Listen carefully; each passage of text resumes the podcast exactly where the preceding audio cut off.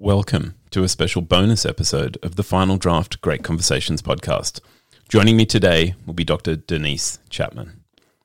Now, the Final Draft Great Conversations podcast is all about books, writing, and literary culture. I'm Andrew Pople. Every week I broadcast Final Draft from the studios of 2SER in Sydney.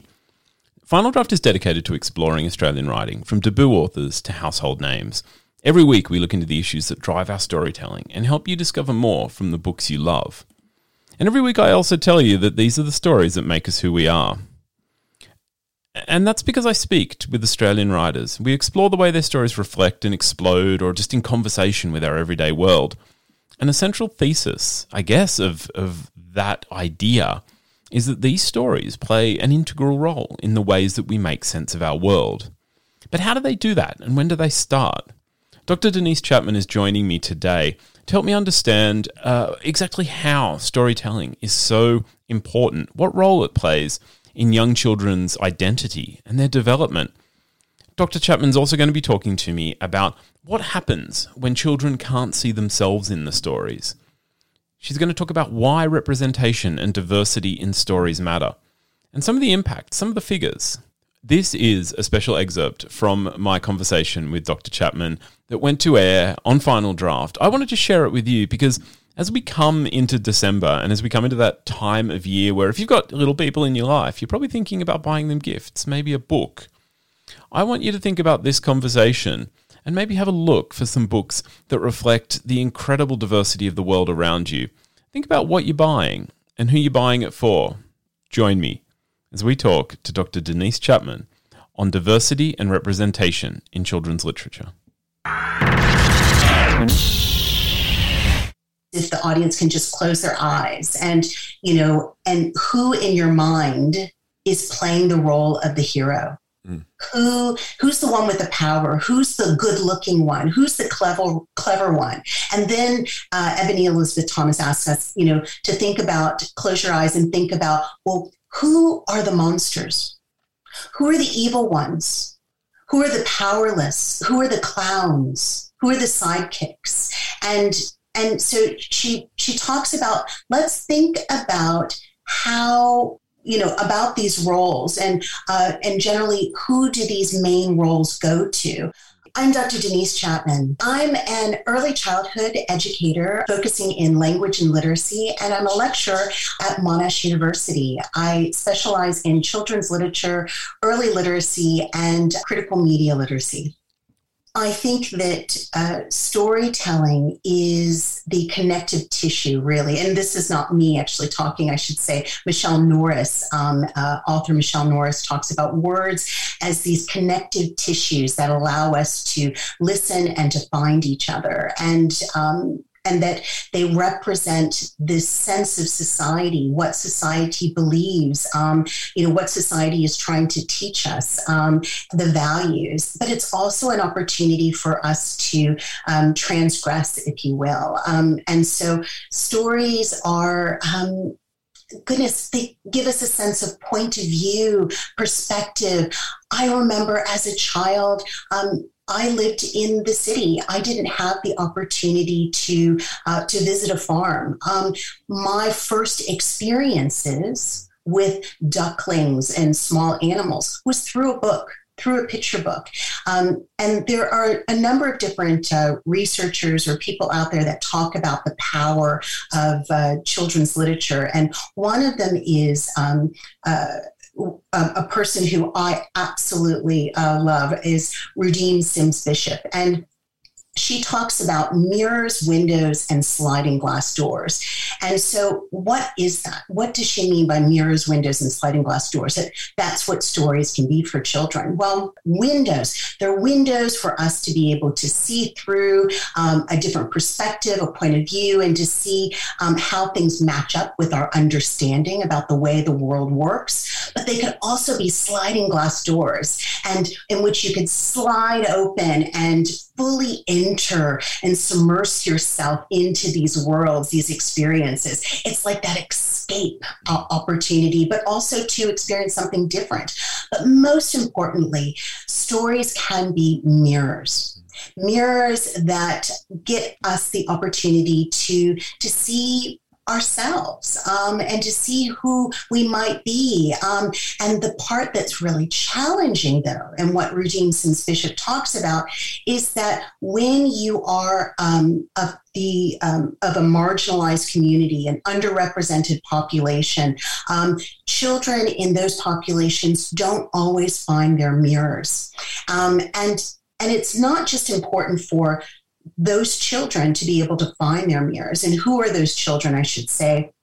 Um, you know, the children that we're talking about that always find their mirrors um, generally are children of the dominant com- um, culture. Uh, children, uh, cisgendered male, uh, white European uh, descent, those of fair complexions, able bodied, monolingual, uh, Christian upper to upper middle class, urban and suburban. And um, and so those are the the folks who generally see a lot of their mirrors. Mm. They see their mirrors in children's picture books in particular.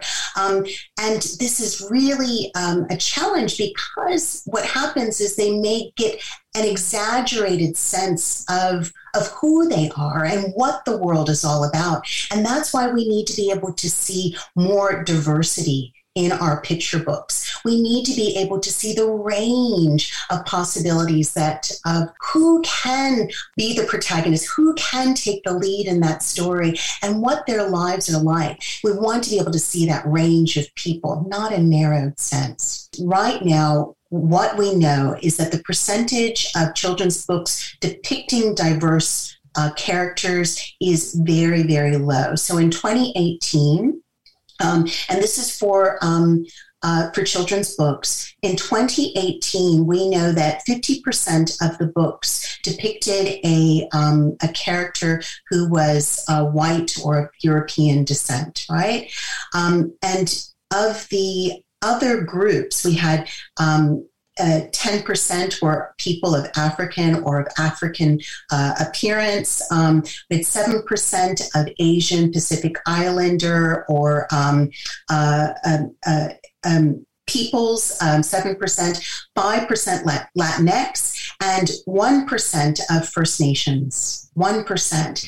Um, and if you add those up, it is not as much as the 27%, which is animal or other. Now, you might say, well, Denise, okay, this is the Cooperative Book Center. Yes, this is for uh, books that are that are published or at least available to the American public. Well, my um, I have a colleague of mine, Megan Brown, who recently finished her thesis um, over at Deakin, and she uh, just did um, her study um, was looking at the diversity of awarded uh, books by the Children's Book Council of Australia, and um, and what we found was that um, fifty five point six percent um, uh, of those books were books where the protagonist was a male.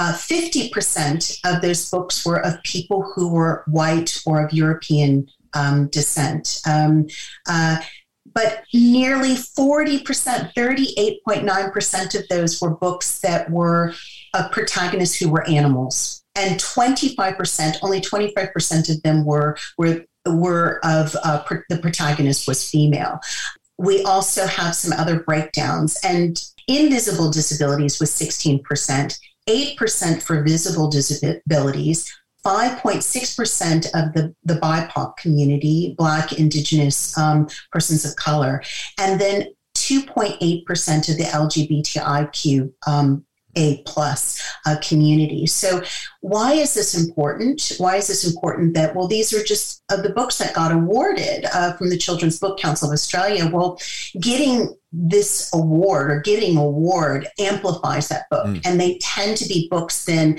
that are more readily available. There are books that then um, spur off other books that are similar to it. Um, and you know, why is this important? Well, we've got um, a publishing um, community that is that actually reflects much of what we just heard. It's predominantly white, um, cisgendered, able-bodied, middle to upper, um, excuse me, upper middle to upper class um, persons, and this really impacts the types of books that are selected and chosen. Dr. Denise Chapman is a lecturer in children's literature and early literacy, and she's joining me today as part of the stories we tell ourselves. It's running next week from the 30th of November, um, hosted by the Wheeler Centre. It's online, it's free. Denise, tell me just a little bit about the panel that you're going to be appearing on.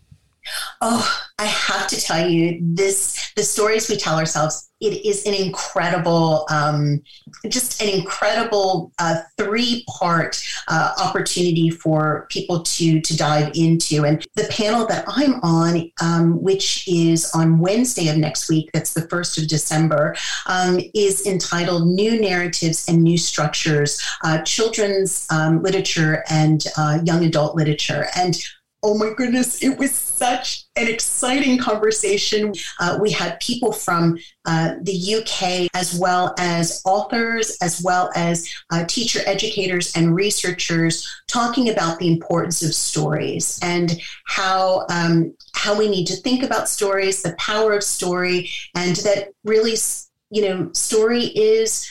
Um, the thing that society uses to to teach others what they value. Dr. Denise Chapman is appearing as part of the stories we tell ourselves. It is running next week. We're going to put all those links up on the socials, but you can also find out more. It's free. You can register online. Go to wheelercentre.com. It's been an absolute pleasure to have you join me today, Denise. Thank you so much for your time. Thank you. That's it for this great conversation with Dr. Denise Chapman. Denise is appearing as part of the stories we tell ourselves, and it's going to be running from the 30th of November the thought-provoking, panel discussions will be exploring power, representation, and diversity in publishing, both in Australia and the UK, and it's hosted by the Wheeler Centre, Spread the Word, and Melbourne City of Literature Office. If you want to check it out, you can go to wheelercentre.com and look for the stories we tell ourselves. My name is Andrew Pople. I will be back next week with more. There's going to be more. There's always more. And there's um, you know, some really terrific books coming up. I'm reading them right now. I hope you're reading something great. Thank you for joining me for this special episode. Until next week, happy reading. Bye for now.